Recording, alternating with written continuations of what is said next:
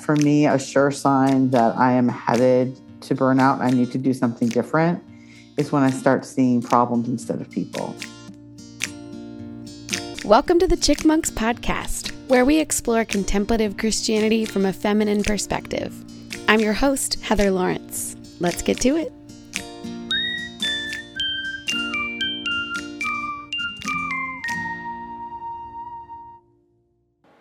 Hey, Chick Monks, welcome back.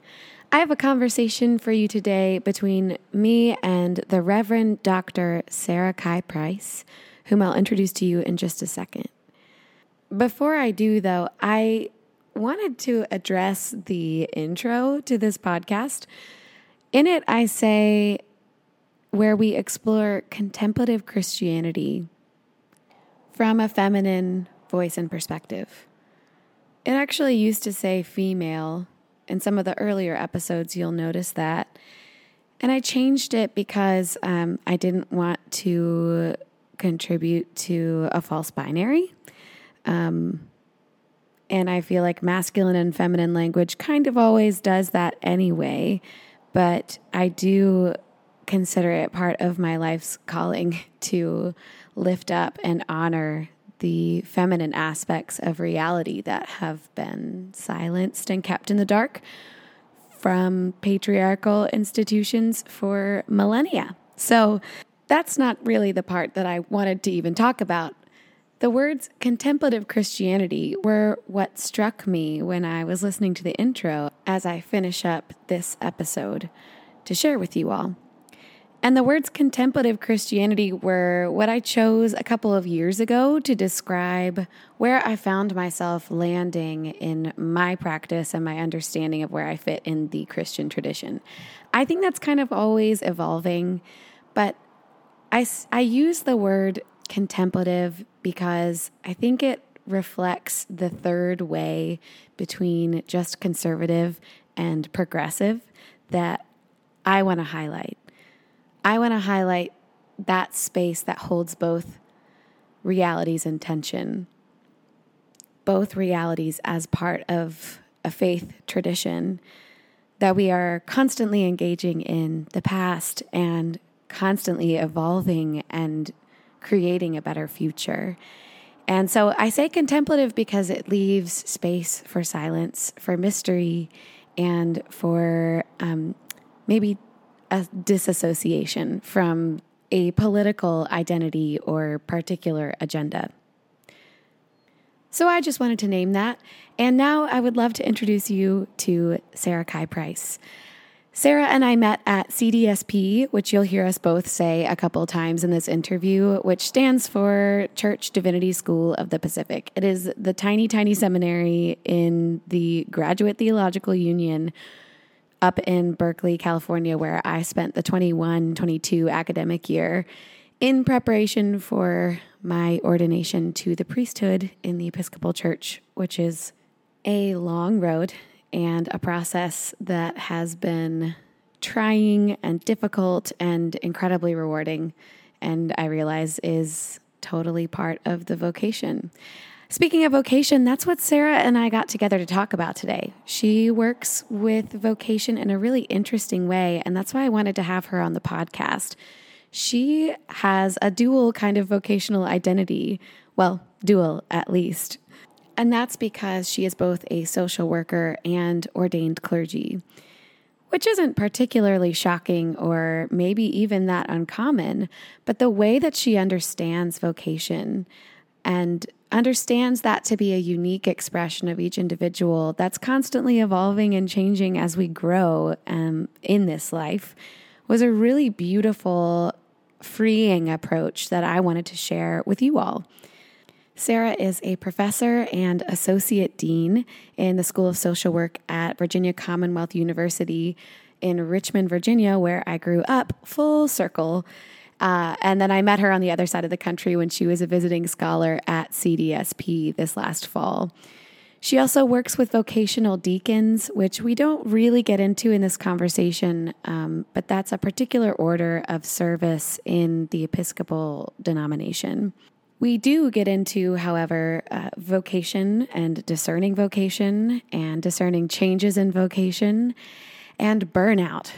Uh, we talk a good amount about burnout and avoiding burnout for those of us who find ourselves in a caretaking role. So I hope you feel cared for and I hope you feel challenged as you listen to this conversation with Sarah. And as always, I would love to hear from you. If you have feedback or responses to our conversation, know that this is a community and you are part of it. You can always get in touch with me about this podcast or anything using the About tab at chickmonkspodcast.com. So let's together, wherever you are, prepare for this moment and this conversation to see where wisdom might lead us. Let's take a deep breath in and out. And I hope you enjoy this conversation with the Reverend Dr. Sarah Kye Price. Amazing. Wonderful. And here we are. Just uh, before we really like dive in, the only thing that I know that I really wanted to talk to you about is vocation, but truly anything that comes up is exciting and wonderful to me. There's really not a lot of like structure or restriction around these conversations typically. So fantastic. Um, yeah. I am just really grateful to get to have a conversation with you. I've really enjoyed meeting you at CDSP and um, even during a very intensive experience while you were only there for a few weeks. And I'm I'm grateful for the presence that you brought to that institution while I was there, and I'm sure also this summer.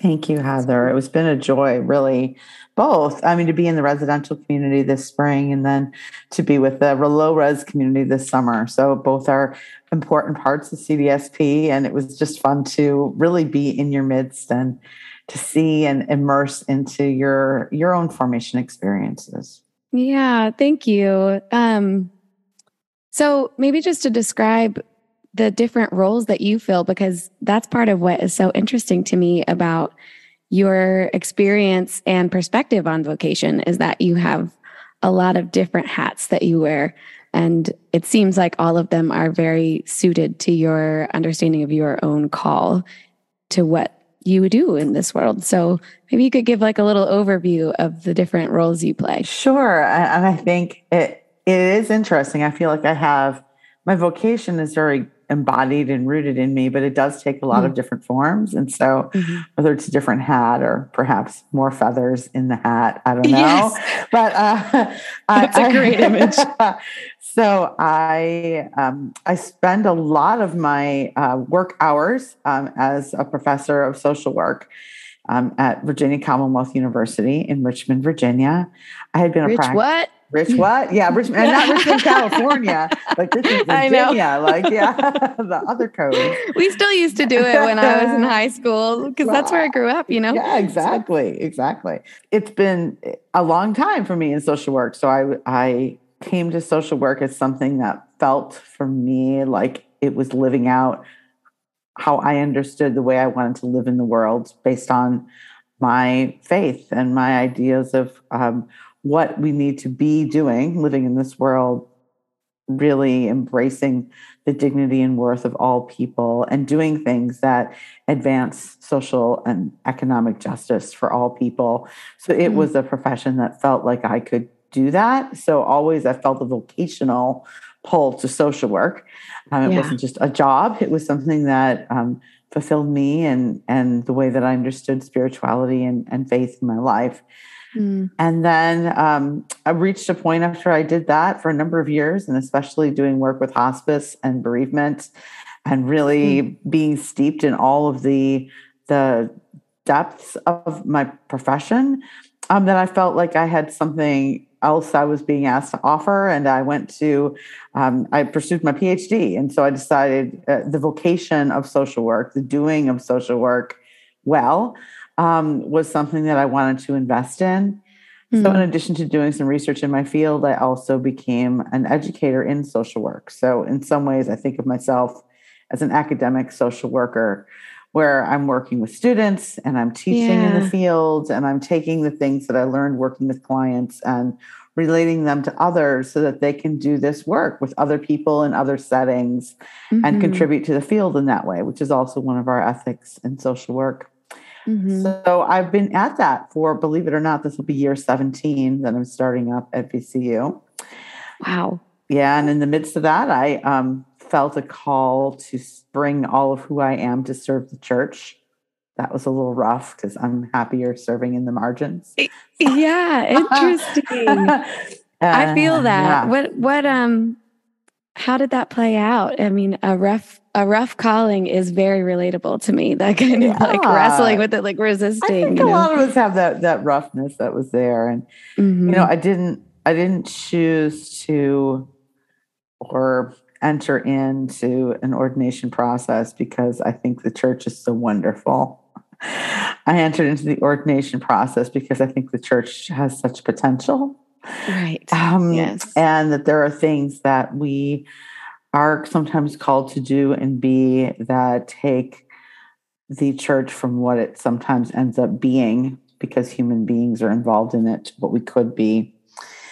And one of the things, uh, the the time at which I felt this call the strongest was the Sunday after the um, tragic shooting at Sandy Hook Elementary School. Mm. And I think of that in, in, kind of our cultural narrative, our American cultural narrative, as something that really was uh, a wake up call to us. Not that that was the first tragic event by any means, yeah. um, but I think it hit people in a particular way. And I felt in my uh, choir, in my little seat in the choir that Sunday. Mm. Um, I felt people's palpable sadness and the church's sort of inability to respond. Yeah. And yes. that's what I felt. Like it still feels yes, that way, doesn't it? Does. it? Yeah. And mm-hmm. I felt a different nudge that said, I need you here. It's like, ah, mm. Mm. Wasn't happy about that, Heather. Was not happy about that. Um, oh, I know because even though there are aspects and i you know loved the community that i was worshiping with but i was very aware of the hurt that has been imposed by this institution that we call right. the church right and it's very hard to align oneself with that mm-hmm. And so my own call has been to wrestle with the fact that as a social worker, I understand systems and I think in systems. Mm, yeah. And sometimes the intervention that we do, even though when, sometimes when we work one on one with people, we feel the most connected to change. We're sort of seeing relationally that we're getting some immediate feedback. That sometimes what we are called to do is to change a system and some systems can be changed externally, and some systems can be changed internally. Yeah. And I came to realize that there were things about this thing, the church, mm-hmm. this institution, that needed, I was being called to stand in and speak speak into and live into mm-hmm. and in doing so um, create some ripples of change um, that's what i hope to do. And I yeah. think I've always been open about what that looks like. Um, mm-hmm. And I think it takes on many different forms. So, to your original question, yeah, like for me, sometimes that looks like a bit of parish ministry mm-hmm. um, and integrating people across margins of social difference into deep and beautiful worship together. And wow, I want to hear about that. Yeah. And sometimes it looks like, um, getting invited to teach at a seminary and to weave social work and the yeah. ways that social workers think into the ways in which we get to live with each other. Because I think there's, I hope, believe there's some lessons there. Not that social work has it all figured out and the church sure. doesn't have it all figured out, but sometimes taking the best of what we know can create right. a shared language that has some impact. And that's my hope. So that's yeah. what I got to do this year um, is explore that um, and spend a little time on sabbatical from VCU to be with CDSP and to explore those intersections between social work and spiritual care. So on this end of, you know, your spring and summer with CDSP, which Church Divinity School of the Pacific, I should say up front, is the seminary that I met Sarah at. Um, after a spring and summer there in residence, do you have different visions for how social work and the church overlap and can can support one another and you know what we might even call god's kingdom coming to earth yeah i think what i i think what has been for me like that deep engagement has let me stand in a place of people who are being called and desiring to do the good work of spiritual care yeah. and to have conversations with all of you uh, bringing my social work language to that. And in mm-hmm. doing that, it's helped me speak some things out loud. I've heard things come out of mm. my mouth when mm. I'm standing in a different, you know, location right. that are really important. And so some of those things, I know you're going to love this. The first one is that like the, the, the, the Christian church was never meant to be a church of empire. It was never what? meant, never meant, talking about? never meant, never meant to be the dom, be a dominant um, system that right. creates oppression. Um, right. it, it was created on the margins and it thrived on the margins. And Jesus's example is lived out in people on the margins. Mm-hmm. Mm-hmm. So we know history, and yeah. you know, uh, history has resulted in people being marginalized. Mm-hmm. And we have some choice making to do as a church in terms of where our alignments are, because mm-hmm. it can be very comfortable read financially secure and you know power secure to find sure. ourselves in positions but those are positions that take us away from the experiences of people who are living in social marginalization and for whom hurting is part of their experience of being a human being and God. Yeah. This is part of their experience being a human being. And if we've removed ourselves from hurt, you know, we're kind of treating ourselves prophylactically by avoiding any kind of difficulty or pain. We're removing ourselves from that experience. Right. Like the true human experience. Yeah. And it's yeah. and it's uh it's us who takes the toll. Like we pay the cost for removing ourselves from the like the actual full authentic human experience. Right. So I've been thinking a lot about that and what that means for the way in which we live into ministry, mm. for what it means about who and how we center um, right. Yeah. And when, oh, if I can jump in, yeah. when clergy are expected to be CEOs of a church, you know, it's really difficult to run a business and keep people, right, like happy yeah. with what they're it feels like a club model sometimes, you know, right? Like there's a membership you pay that you get mm-hmm. the service back. And if you're dissatisfied, then maybe you find a different club. But yeah, so then all that transaction gets in the way and yes, then it just becomes just becomes business business like. Right. And I think the more insidious thing, because it's easier to do, like some of us are like, oh yes, I won't be the CEO. Like we can mm-hmm. we can sort of get behind mm-hmm. that. The thing that we talked about a lot this week that's harder is that we also need to be aware of our power differential in our desire to fix other people. Yes. Or oh, fix yes. other people's circumstances. That's not our call. I mean, our call is to be relational and to partner with and to companion, to stand in solidarity mm-hmm. with people who are socially marginalized. We will figure out what right. to do together from there. Right. It's not that right. we're then called to, you know, to be patronizing either. It's not that right. we just say, oh, yeah, that's your lot in life. No, if we're truly standing in solidarity, it's going to change us and we're going to talk together about mm-hmm. what the actions are that help us participate in a vision that God has for us. Yes. Ah, oh, beautiful. I think that you just hit something that speaks to like I think learning about privilege for the first time for people of Anglo heritage, it's so overwhelming and it can get shoved aside, you know, and, and resisted as like, well, that's not, that's not my experience. And it's because we don't want that to be our responsibility to fix it. Right. And like you're saying, no, that is not the response. You don't have to fix anything. You just have to be in relationship and realize that all of the, the artificial barriers across uh, socioeconomic status and a plethora of other things like these barriers are human made and and our job is to take them down not necessarily like fix a problem or a person. Right. You know, the the questions that I field a lot of times from people when they encounter someone who is living unhoused, experiencing food insecurity. Like there are things if we stand mm-hmm. in solidarity that we have and we're called to share and we're called to do. Right. But that's different than saying, well, I met this person and so I've got to fix their problem for them. Because yeah. that also is asserting our power and our agency um, over their lives. And yeah. their lives, um, people who live differently than we do, do not um, not have uh, beautiful lives of faith and right. Agency and decision making. So yeah. yeah. that's a tough. Um, I guess it's a tough distinction to make, right? Yeah. And when we're not practiced in in knowing how how much we can help and when helping becomes a hindrance to all parties involved.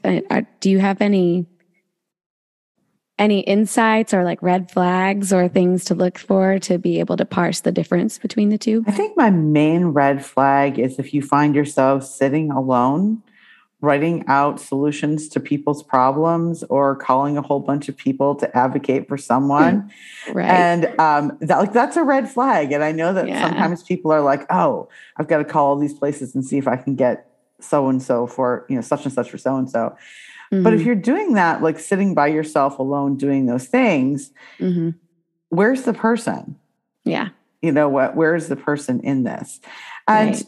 and that and that's hard. Uh, you know, I think sometimes, as you say, particularly as Anglo Anglo Americans, as as you know, people who live in white bodies, mm-hmm. we have been we have a sense of using our privilege and we think that it's for the betterment but sometimes we are using our privilege and we're just showing that we have privilege. Yeah. Um, and that's right. you know we're and that's the times when as a social worker or a spiritual care professional this can happen in in any walk of life. I'm not this is not mm-hmm. just me pointing my finger to to spiritual care providers. I, I you know sure. my whole my own you know whole social work career has been the same way if i am sitting in my desk designing the best care plan that someone could ever have and then going to them and saying this is what this is what you should do and right. that person's like not doing that.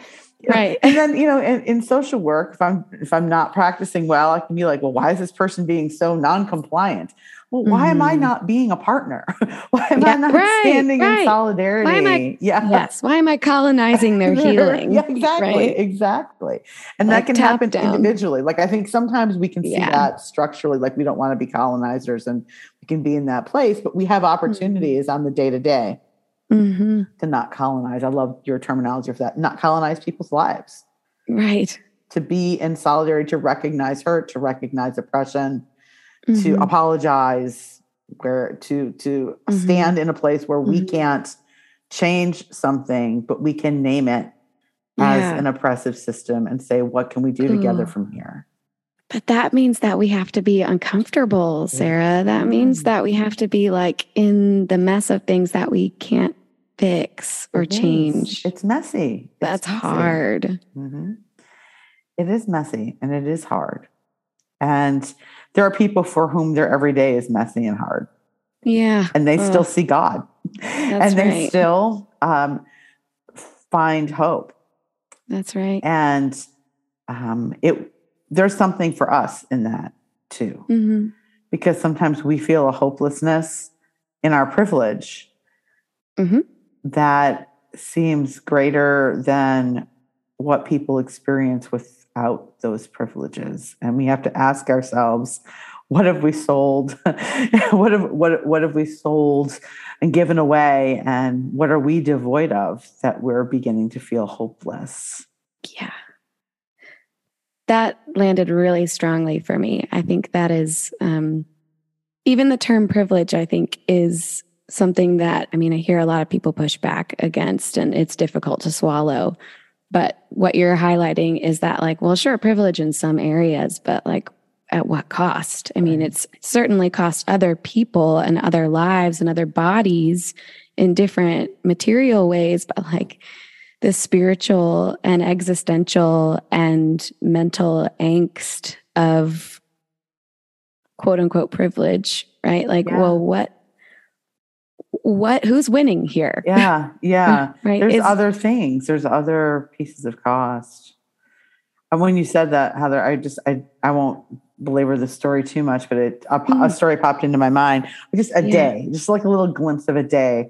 It's when I was mm-hmm. working for hospice, and I had two different home visits to do with people who were recently um, bereaved, two people who ha- who were wid- widows, and um, I had mm-hmm. a morning and an afternoon visit.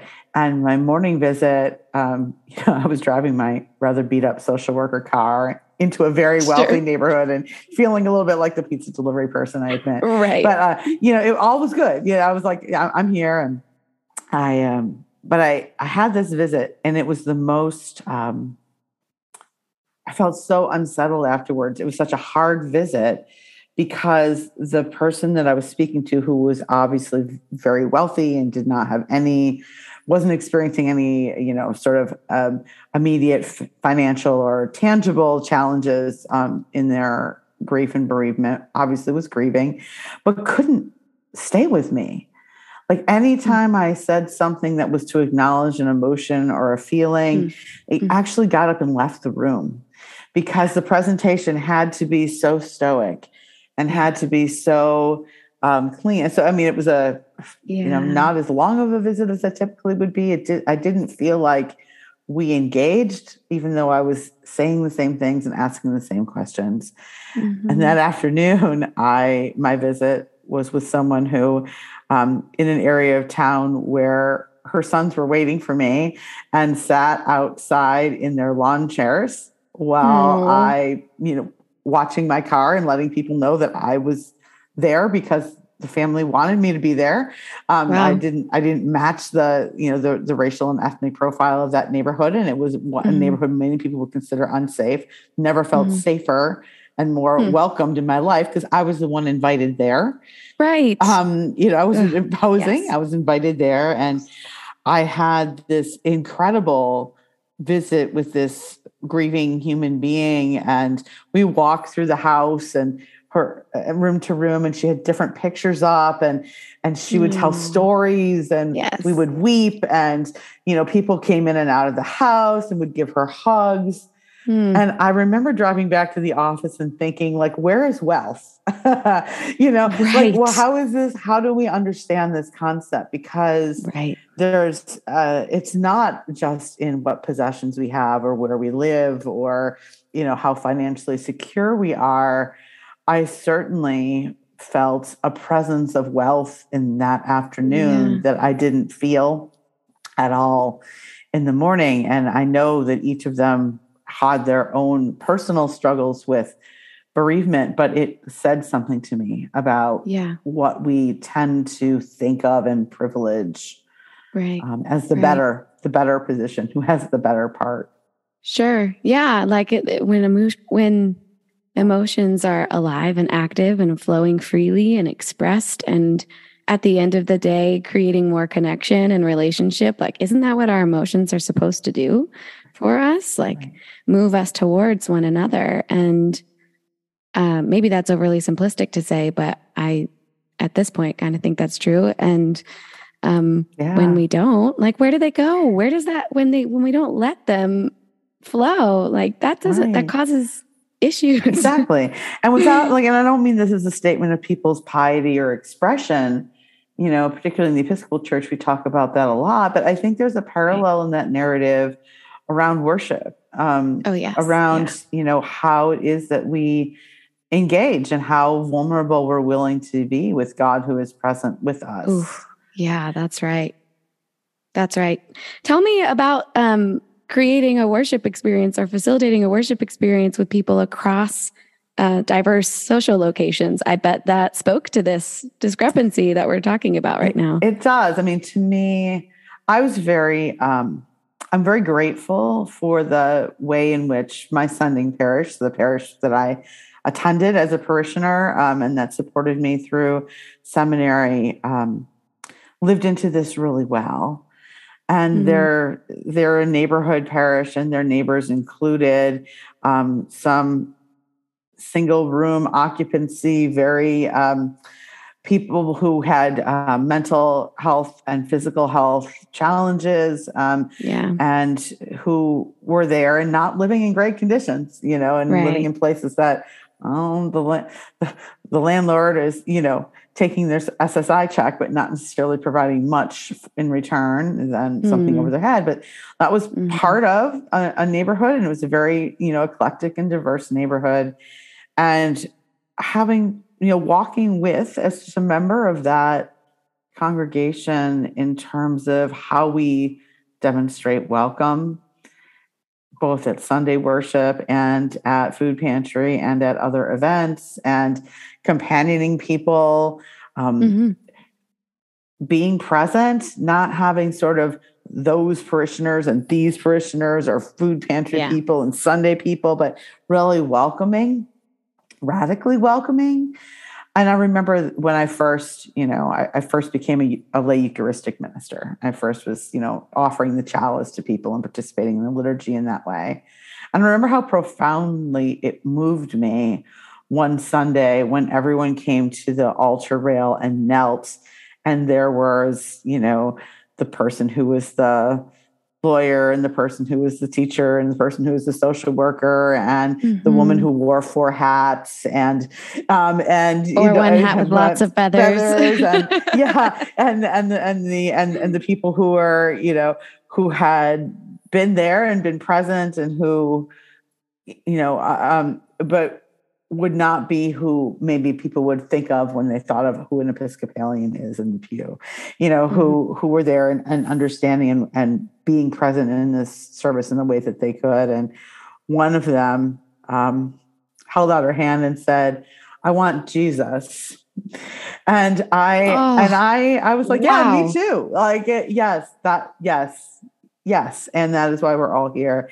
And I think, like for me, there is an image, and whether it's there, whether it's when we're gathered together and we're very different from one another, and we are all there to receive Mhm. Jesus. Mhm. I feel like that is those are glimpses of whatever heaven is. Those are Yeah, glimpses where um, Jesus, God, is seeing us Mhm. all in our brokenness and our beauty and it's beautiful and and we're all met and for me that feels very different than being in a country club where everyone looks like or goes to the same places or walks in the Mhm. same social circles it it doesn't stir it up enough Yeah, and yeah. and so I think, and then when you do that and you create that kind of welcome, you're changed, right? So you're thinking about, well, what does my neighbor need? And you know, how do how do I understand? How do I preach in a context where people may be at different levels of educational attainment or people may have different needs in terms of what they can take in in an auditory way or a visual way um, people who Mhm. need to walk during move during services you know people who Right. for whom sitting for an hour long service is going to be too much so how do we create the ability to walk in and out and not be seen as disruptive uh, because Mhm. that's where people are at that's what that's how they can engage so i think Mhm. it invites us to different questions and that's i think my point irrespective of how difference might look in our contexts if we embrace it it invites us to ask questions about how do we learn from each other and with each other Yes. and if we're all the same we're not asking those questions we have a presumption of everything being the same. And we don't ask the questions. Right. so it gets kind of rote. Yeah, and and smaller and smaller when we don't ask the questions, right? Because there more new people, different people don't come because it's pretty clear when when we're very well behaved and uh, like quietly walk up the aisle to the altar with our hands out and our head bowed and whisper like a quiet amen right after you receive the body and blood of Christ it's I love the image or the the sound. I can hear it. Her saying, "I want Jesus." How beautiful. It kind of busts open a lot of the things that we think have to be a certain way yes when someone's brave enough to not care what the rules are and just be authentic and be themselves, right? Mhm. And to see that as holy, to you to step into yes. that for its holy opportunity, yeah. I think is is really a gift. It is. Oh, that's beautiful. Um, so those visits that you were talking about, they were social work visits? Those were social were work visits. Care? No, they were social work visits. That was long before I ever thought of myself as um, having a collar on. Um, I, I, I, I, was very, um, those are visits for hospice. I was working as a social worker, not a chaplain. Um, so my role on the team, if I, you know, was to be with a family, if I was doing a hospice visit, to be with the family and the person who was the center of the hospice team to help them um, enact the best decisions for them mm-hmm. and to mm-hmm. interact with the team and to pull together things from their um, from their family life, from their social mm-hmm. uh, situations, from their psychological well-being to help them be at peace, to help them yeah. to be comfortable, and in mm-hmm. bereavement to do the same thing, to stand with a uh, a family and a person who the system that they had been a part of was had been fundamentally altered. There was someone that they loved yeah. that was no longer part of that system, and how to honor their presence and mm-hmm. figure out what the now looks like, mm-hmm. how to mm-hmm. figure out how to live in the now without that person's physical presence here. And so I yeah. think those are really, um, there's social work roles and they're secular roles, but they're also holy roles. You know, there, yes. there's, there's a very, there's a sacredness there. Um, and I think this particular term, when I was able to talk about social work and spiritual care, I mean, social work does embrace a biopsychosocial spiritual perspective. Spirituality mm-hmm. is part of it. And whether mm-hmm. that takes the form of formal religion or someone's sense of that which is greater than they are or the human potential to reach beyond the self like all those are evidence of our spirit and so mm-hmm. Um, part mm-hmm. of my work in social work often is to help social workers be comfortable in the realm of honoring people's spirit and spirituality to know mm-hmm. that that mm-hmm. doesn't have to be about religious affiliation Mm-hmm. Um, and of course, standing with spiritual care providers, we're comfortable with that, but we're maybe less comfortable with some of the biopsychosocial pieces and who does what and how uh, how to how where our role is and where our role isn't. Um, mm-hmm. Yeah, so I, I, think that there's different directions, directionalities in the way we help, but sure. ultimately we're trying to to do all of those things. Sure. This is kind of taking me back to the season in my life where I was trying to decide like what the right next step was. Like I had kind of a vague sense of okay, spiritual direction really appeals to me as meaningful work that I'll do and um, worship has always been really important to me, though it was kind of a rocky relationship there with worship for a while and frankly kind of still is because of the context that I'm in in the Episcopal Church. Um, but you and I have talked about that before. Yes, so, yes. Um, and, but I'm I'm remembering like having all of these pieces and education and trainings and like okay, what's the most important next thing to get where I'm going? And um, there seemed to be a lot of overlapping desires and even like responsibilities and aspects of each like path that I was interested in. But making that or I guess discerning the next right decision was kind of like I didn't really have a lot of clarity until COVID uh, really like ended things for me very abruptly and forced me to make a new decision, or at least gave me a wide open canvas to be able to say like, okay, I think I'm I'm ready for this next very big thing. So I'm all of that to ask I'm curious if you uh, ha- could speak to that at all for those of us who might have a sense of like, I know I want to be of service. I know that um, being involved in these parts, these holy and tender parts of people's lives, feels um, irresistible almost. You know, it's like that. I think it felt like that for me, and it sounds kind of like it did for you. Um, that, like, yeah, of course, that's where I want to spend my life. And I wonder if you could give any direction for people who are discerning like which path to take mm-hmm. or how to how to figure that out. That's uh, it's a really great question. Um, and I would say, first of all, that I, I'm not sure that it ever ends. So I think Oh, if I that's were to go back and like tell young younger Sarah something, you know, or, or to, that I give to my students now is just to say, nothing is finite.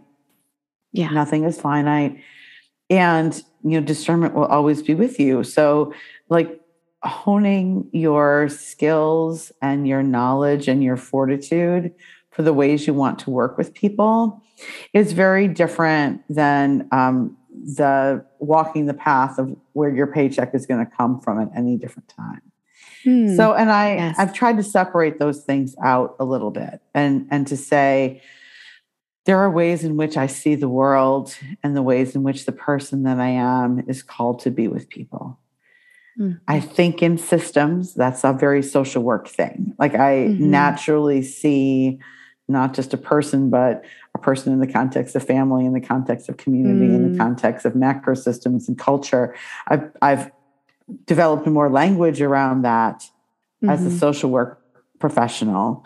But that is the way I always saw people, sort of beyond Wow. this immediacy, and just to see all of these pieces that were influencing people's lives. I needed to sort of rein that in and get language and figure out what to do with Yeah. it. But you know, I think about like that's something that when I took a first social work class, I was like, wow, wow, okay.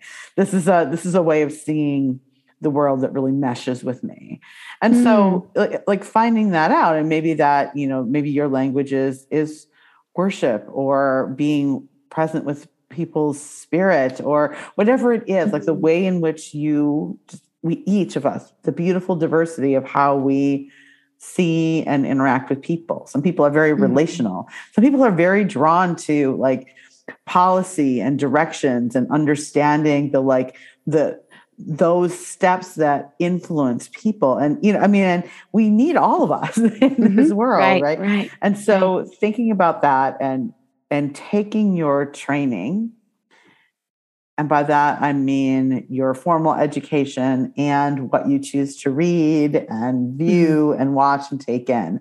So it's both mm-hmm. about achieving something in terms of the educational system and feeding your soul with the, with things that you want to read um, you know, I was always, even as a kid, like I liked books about people from other cultures. Like it was just very, like that was always interesting to me. I didn't want to read about people who were Yeah. just like I, I was. And I Oh, didn't have so words for that, right? But like as a kid, I was just like curious. Like that's, you know, and that's me seeing, oh, people are different when they have a different cultural viewpoint.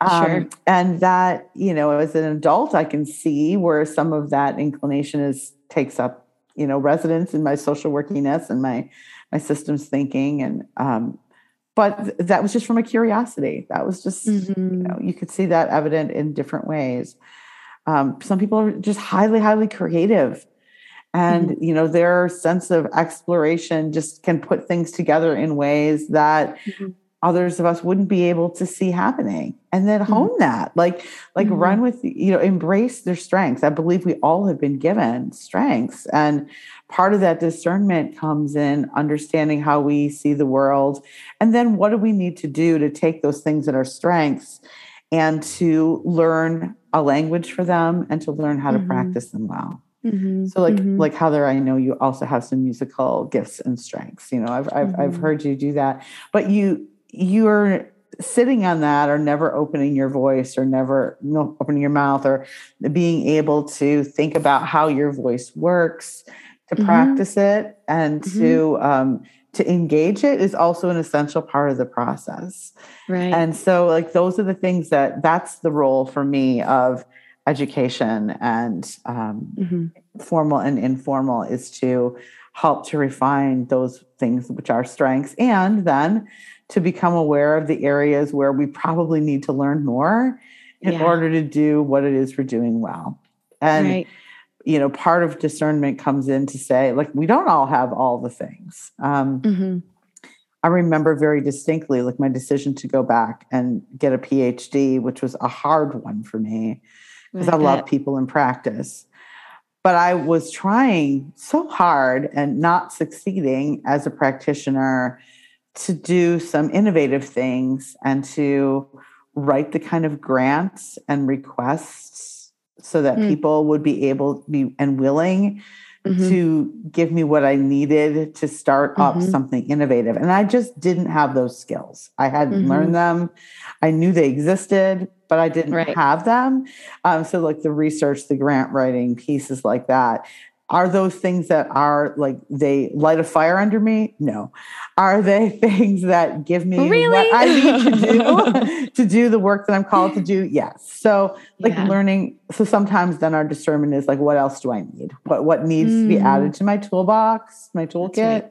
so that i can really live into the thing i'm called to do um, and sometimes we find we have gifts and skills there we didn't even know about uh, yeah either. yeah so sure that's all right um, and those are the things that I think this discernment process about. And then, you know, the constant discernment is okay as I have these these pieces, these this the aspects of myself, the beautiful diversity of being a human being, the formal training and the um, and the informal quest for knowledge. How does all that come together? And yeah. where are the places in the world that I can live that out? And I don't. Most of us are not going to have only one place that we live that out. That's right. Our yeah. lifetime, or maybe at the same time. You That's know, right. um, and probably really good. Yeah, yeah, yeah. So I think um, because I'm a little bit older than you, I was socialized still in a world that thought you would have like one job. Mm-hmm. Yeah, and, so was I. I just said like, ha, yeah. I think like my daughter, who's you know about nine, just about to turn nineteen, you know, mm. is more her reality is this like gig economy that we're in. Yeah. Right. That yeah. like the thought that she would have like one job or one career is kind of like doubtful. Um, and uh, that's a whole other topic. But yeah, like I learned is. from that, mm. right? I take that in and realize that like the world has changed fundamentally mm-hmm. in that regard. Mm-hmm. And so, you know, for me, that's a little bit of how I look at it. Not that everything's a gig, but like sometimes things are long term and I'm like, I need to do this. It's mm-hmm. good for me and it's good for people. And sometimes like this opportunity to sort of be with you all at CDSP. Like, mm-hmm. you know, that was presented to me. I was already doing three different things. And I knew instantly it was something I wanted to do, but that meant I would have to step away for some other things, at least for a mm-hmm. season. And mm-hmm. so I think being able to be in this place where sometimes we step in and then sometimes we step back and we yeah. don't think it all revolves around us. So things Ugh, have to step back yes. from are still are in good hands and flourishing. And I care about the people and I pray about the people and they have good people working with them. It is not all about me. Like yeah, they're having their God. own great experience. Thanks right. be to God. Absolutely. Right. right. And I think that's just another lesson in um, like being living into where we're called to do. There's a sort of mm-hmm. trust about that in terms of living into it. And I've not been dropped on my head. Um, I've been through times that were more lean and I've been through times that were more plentiful. Sure. And you sure. know what? God is always with me through that. And that's right. That's okay. Um, yeah. So I thought about that a lot when I left, you know, I, I left a whole, I've left a geography a couple different times, you know, to do mm-hmm. things in different geographies and thought, mm-hmm. I don't know how this is going to go, but if, yeah, you know, if I believe in my heart of heart, it's the right thing. Um, and, and things right. have worked out, you know, I mean, they don't always, I'm not saying they're always easy, but they, yeah. they do work out. And I learned, yeah. you know, I learned. and you grow in like new and different ways yeah. that you weren't before. Yeah, I really love your vision of education. That's so much better than like, what do you want to do when you grow up? Which was what I was offered, and we still say that to kids all I the picked time. A major. You know? yeah. yeah. There are very few p- kids who ever say, "I want to be a social worker when I grow up." right? Like, I mean, I'm sure. I, I mean, I'm kind of part of a profession that people come from, come to. Sometimes people really know because they've worked with a social worker and they they have a sense of that but in mm-hmm. very many ways, a lot of people who come into social work um, education do so because they are, are trying to figure out um, what to do when the primary um, interest either didn't work out or wasn't a livelihood. yeah, yeah, yeah, yeah. Well, speaking of which, I'm curious. Um, I, I have a few friends who studied social work in undergrad and worked as social workers right out of undergrad and promptly burnt out. because uh, I feel like that is not even close to a unique experience for them and and not just in social work of course like ministry is just is mm-hmm. also prone to the kind of like compassion fatigue that I think especially when we're young, you know, in my mm-hmm. in my 20s it was a lot harder for me to understand how to enter into um, other people's suffering in a way that didn't rob me of my own like life force that yeah. I filled myself up to. So um burnout. burnout. How do we how do we avoid that or heal from it or what do we learn from burnout? That's a, so important. So important. I mean, first of all, it's real because people working with people's problems every day and let's face it, mm the majority of people don't go and see a social worker or seek out pastoral care or spiritual care because things are going so fabulously. Mm-hmm. right, right. so uh, people are more than their problems, but very often it's their problems that bring them into contact with us. Well said. But that statement is important to avoiding burnout because mm-hmm. what can happen is that when we see problem after problem after problem, people become their problems. Yeah and then we just feel like we're working with problems not people so i have i have mm. long said that uh, um, for me this is from my own learning this is not because i have some wise gift from above it's because i've learned the hard way uh, mm-hmm. uh, is that for me a sure sign that i am headed to burnout and i need to do something different is when i start seeing problems instead of people yeah so when i start thinking just about problems and i can't be present with mm-hmm. people. And that tells me that I've lost my footing a little bit. You know, it's mm-hmm. and part of avoiding burnout is realizing that we're always at risk for it. Sure. So we have to learn our triggers, and our triggers are not things that then should make us like gotta go, like shut it down, avoid it totally. But it's to say I need more. Have my students do an eco eco map, you know, um, which is a it's a technique we sometimes do um, in social work where we're thinking about all the systems and things around us that are both are part of our energy flow places mm. where we're giving our energy away and things mm-hmm. that are giving us energy and we can if we're inclined to help if we're inclined to be helping people we can very often be in situations where we're giving more of our energy away than we are taking it in and in order to be a non burnt out, um, settled body, a, a grounded mm-hmm. person, we mm-hmm. need to have an inflow of energy mm-hmm. that matches our output of energy. So mm-hmm. the more demanding our roles are that we need to give, the more mm-hmm. diligent we have to be about caring for our soul. And that just doesn't mean just the self care of like, you know, time off and doing your nails, but like really having the things, the people we can contact, the um, the relief valves that can help us in the immediacy of difficult mm-hmm. situations, the longer term, the intermediate and longer term things that we're doing that commit to giving ourselves care. Um, mm-hmm. To, I mean, I found when I was doing really intense crisis work, I stopped watching television um, live, like especially mm-hmm. the news, and I've mm-hmm. never gone back. Yeah. I've never gone yeah. back. Never went back. I don't watch the news at all. It's not to yeah. say I'm not aware of what's going on, but I choose how and when and what sources. Right. Um, to be informed. And that was a fundamental difference for me mm-hmm. in terms of what I was able to do. Because when I'm just getting sensationalized news poured at me, it's constantly yeah. draining me. Right. And more problems. And they're not people, like hardly exactly. ever people. Exactly. Yeah. Exactly. Mm-hmm. And so, like, filling that time with music that nourishes me in the background yeah. instead of a blah, blah, blah, you know, drone of a of a newscast.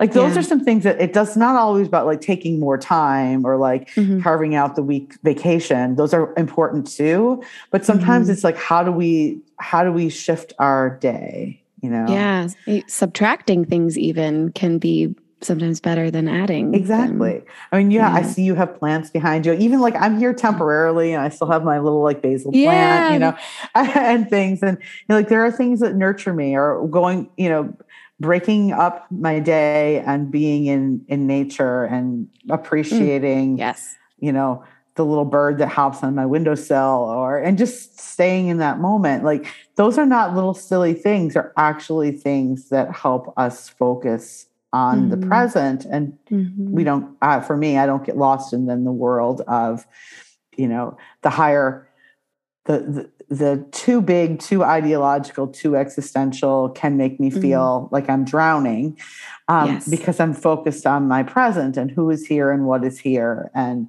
and that helps yeah. me know I'm I'm making progress and doing the pieces that are entrusted to me and investing yeah. them. So I think for me, burnout is I, I deal with it because I realize that it's real and it's an ever present threat. Mm-hmm. And therefore, I have to constantly be in this place of managing it. Mm-hmm. And I, I'm also aware of who I am, right? And yeah. I'm, I'm, I'm a multitasker. You know, I'm, I'm someone who likes. I get a lot of satisfaction about doing a lot of different things and not always mm-hmm. doing the same thing. Mm-hmm. Um, and so that means that I probably am going to have, you know, a main job and another job. I am going to have, mm-hmm. you know, different mm-hmm. things that I'm doing at the same time. I'm not going to be, I'm not ever, you're never going to hear me be a person. And I love my family to dearly, but you're never going to be hear me be a person that says I always put my family 1st mm-hmm. or I always put X first. I don't think we always do everything. I think yeah. that sometimes mm. I I love my family and I I'm committed to my vocation and yeah. I do you know I my my life of faith informs everything that I do, um, but sometimes these various segments of my life are gonna seem like they win. Conflict, I'm just gonna I'm sure. gonna lean into them at different times. So mm-hmm. the image I use for balance is not like some static thing. It's like trying to walk a balance beam and I'm not that graceful. So if I'm gonna stay up on it, I'm gonna be like moving in a yeah. lot of different directions yeah. to keep my balance there. And that actually lets my center of gravity be where it needs to be. Um, totally. So totally. Like that's that, that's to me like I know that's a way that I avoid burnout. And if something is not serving me, then it's time for me to wish it well and think about what is because it might just be that I'm not the right person or that's not the right, right system for me. It's okay. Right. It's not a right. flaw or a fault. It just is. Yeah. Yeah. I it's a couple things. One, I totally agree on the balance idea. I, I remember I've heard people talk a lot about balance as though it's some sort of like pendulum, you know, that's swinging from one extreme to the other. And we're just hoping that it'll hang out in the middle sometime and stop moving. But that's not balance, that's mm-hmm. stagnation. Exactly. And like true balance is above, like on the fulcrum of exactly what you're describing on a balance beam, resisting both extremes, mm-hmm. but also engaged in both extremes, you know, finding that yeah. way through through the middle where I don't fall all the way into giving myself away or I don't fall all the way into completely like holding up and just protecting myself from the world. There's there's an engagement and a resistance with both of those ways of being that I mean I fall off the balance beam a lot. So in both directions. exactly. But I think that's what we're here to learn, exactly. I guess. We get back up again. You know, that's part of the balance too, right? Yeah. You know, it's so uh, yeah, I think that I've heard too many professional seminars on like avoiding burnout or like uh, mm. that kind mm. of make it be an evil thing. Like I I realize it lives with me as an ever present companion. That's well said. Yeah. And so, well, I mean, yeah, it doesn't managing. it doesn't surprise me to hear you say that as someone who has spent so much of her life in bereavement and grief and like very aware of mortality always with us mm-hmm. that you know death is always with us that endings are always happening and they are a good and beautiful and painful part of life and so to be able to say, like, the end of myself, you know, mm-hmm. like this little d death that I'm always experiencing while I engage with the rest of the world, like, there's nothing wrong. Yeah. There's nothing wrong here. It's just information to respond to. I'm preaching to myself now because this it's is good. like it's a good sermon. It's a good sermon. this is really what I need to hear. So thank you everyone for participating. We always preach to ourselves. Exactly. Right. Exactly. Mm-hmm. Exactly. So I would say to your friends that are, you know, experiencing burnout or to anyone if they're listening and they're and you're feeling that burnout, like don't beat up on yourself about that. Like just, That's right. give it a That's name right. and and then think about, well, what is it that the experience has taught or is teaching you? Where does it help you know where your strengths are? How does it help you know if there are some things that you need to lean into a little bit more or learn about more? We no one ever takes away from us the things that we do to invest in ourselves. You know, you can mm. lean into them. So if something wasn't right, and a lot of entry level work is high burnout. It's yeah. super high burnout. And it doesn't come equipped with a lot of the processing that we need. Like the the reason why I did well when I think about that time that I was doing like the most intense, emotionally intense work of mm-hmm. doing work with like traumatic grief and bereavement. I had the closest relationship with those colleagues. I'm still friends. I'm still in contact with mm. the colleagues that were there. We were in peer supervision together all the time. We had each other's backs all the time. We knew we were doing really difficult work and those people were important to me and we were vulnerable yeah. with each other yeah. and and we supported each other and like that's key. Like I look yes. back on that. Yes. It's not that that work wasn't high burnout. It was that simultaneous to that work, we had built in a lot of supports and the agency mm-hmm. I worked for also had a lot of grace built around what we needed to do so that we could be uh, functioning in in uh, with people's difficult life situations so it, it, that's what it requires and so if you've mm-hmm. been working in a position even if you felt really called to it but you didn't have the right supports around you yeah yeah burnout yeah. will be with you and that's not because you're a bad social worker or or a, right. a, flawed human being it's because we need those pieces that support us so i, I just right. want to name that for people sometimes I think I lose people or my field, social work field, loses people early on because mm-hmm. I think mm-hmm. it is them, like they're wrong for the field. And sometimes right. it's the things that are you're being asked to do in the structure that's provided aren't yeah. actually healthy. Right and and you didn't know what to ask for right, right. like you're just thrown no, into it at the beginning and it's like this is how it is well like absolutely not gonna do yeah that. i've got some rough rough times like that or jobs that didn't last long for me too and and and i look at those you know and and yeah. then i think about that and i also think about that in terms of how i would advise people to structure yeah. agencies and support and how to do mm-hmm. genuine authentic leadership um, in organizations that mm-hmm. allows people to thrive and to flourish and to mm-hmm. be cared for while they're doing difficult work.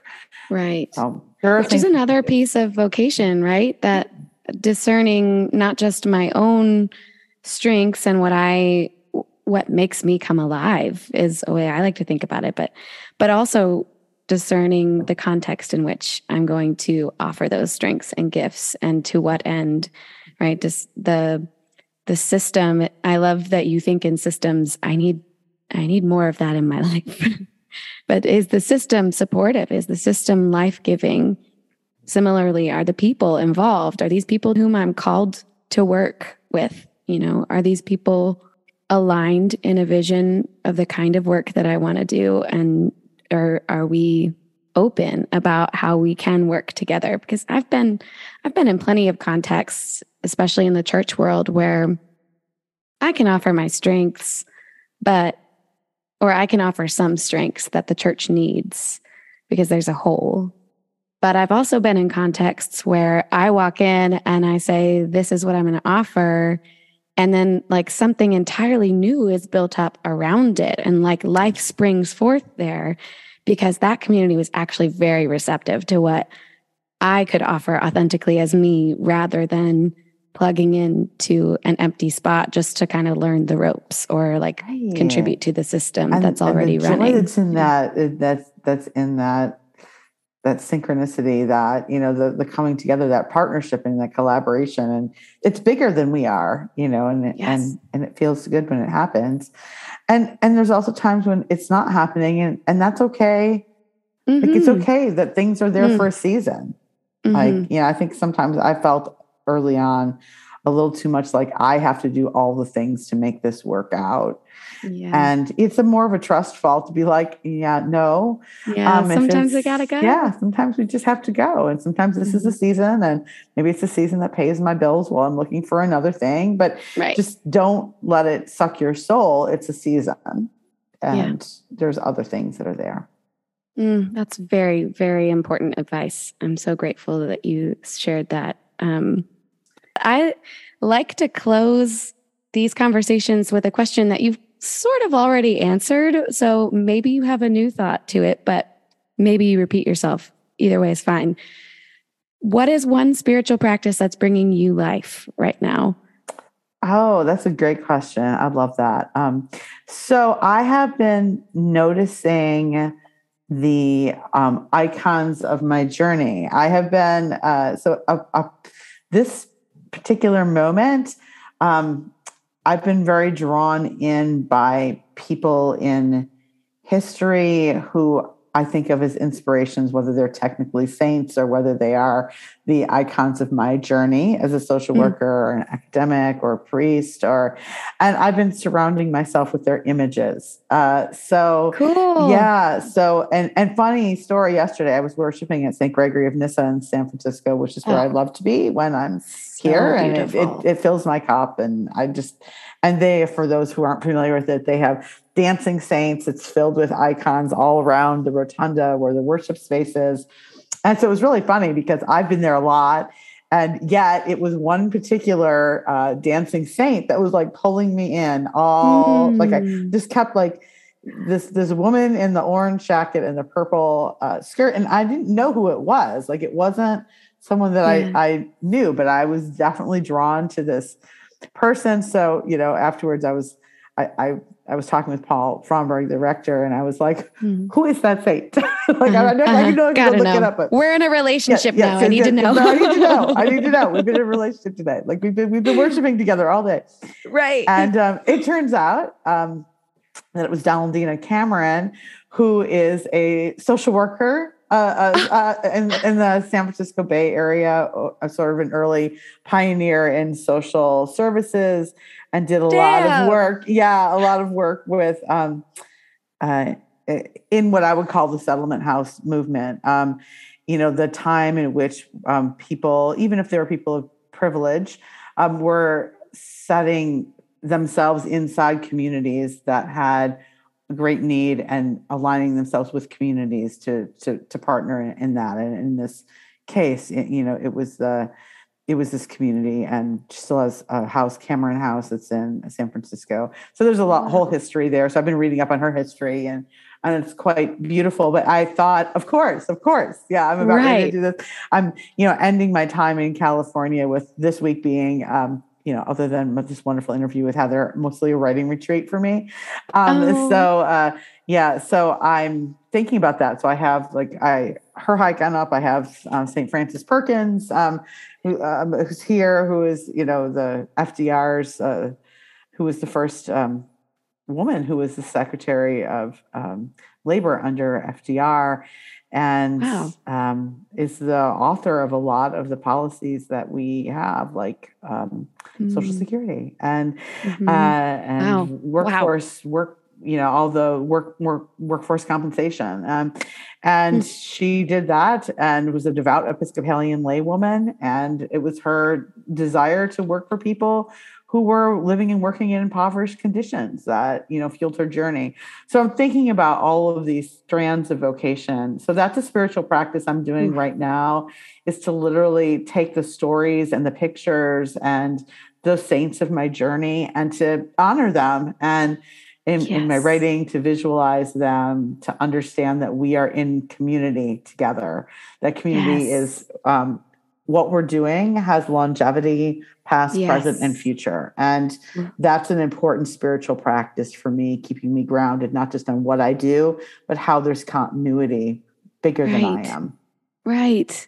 Uh, there was a, a book I read for um, a class with Ali Lutz, who I'm going to have on here soon.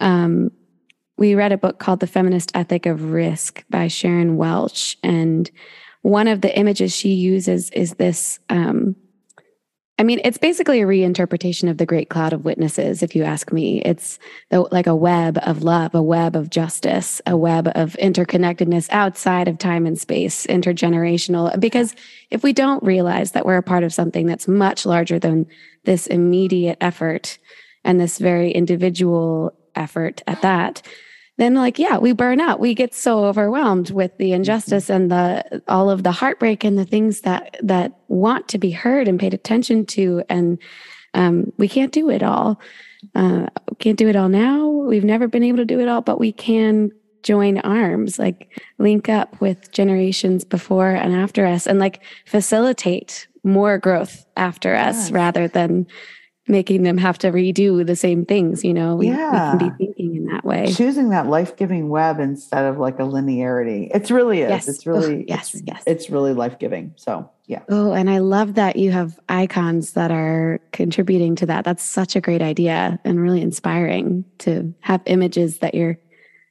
maintaining that connection with. Yeah. it's amazing.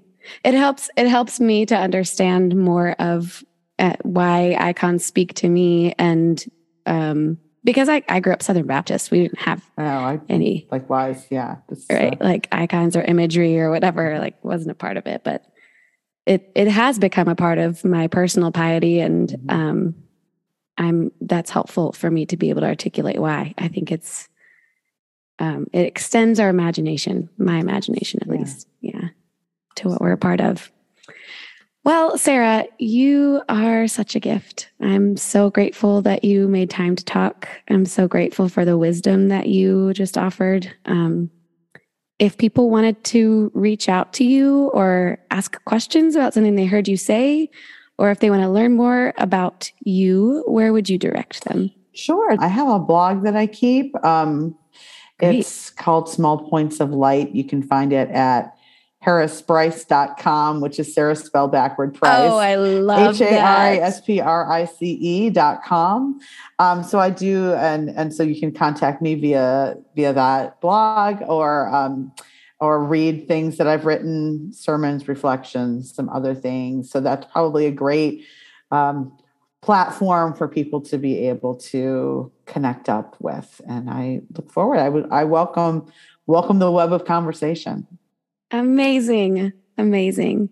Well, thank you. Blessings on your writing retreat. Thank you I, very much, Heather. Yeah. Thank you for this invitation. And thank you for this gift that you give um, to others, um, asking these questions and facilitating beautiful dialogue. So thank you mm. for the gift mm. that you are in so many ways. So much gratitude. Much love, Sarah. Take care. You as well. Bye. Bye.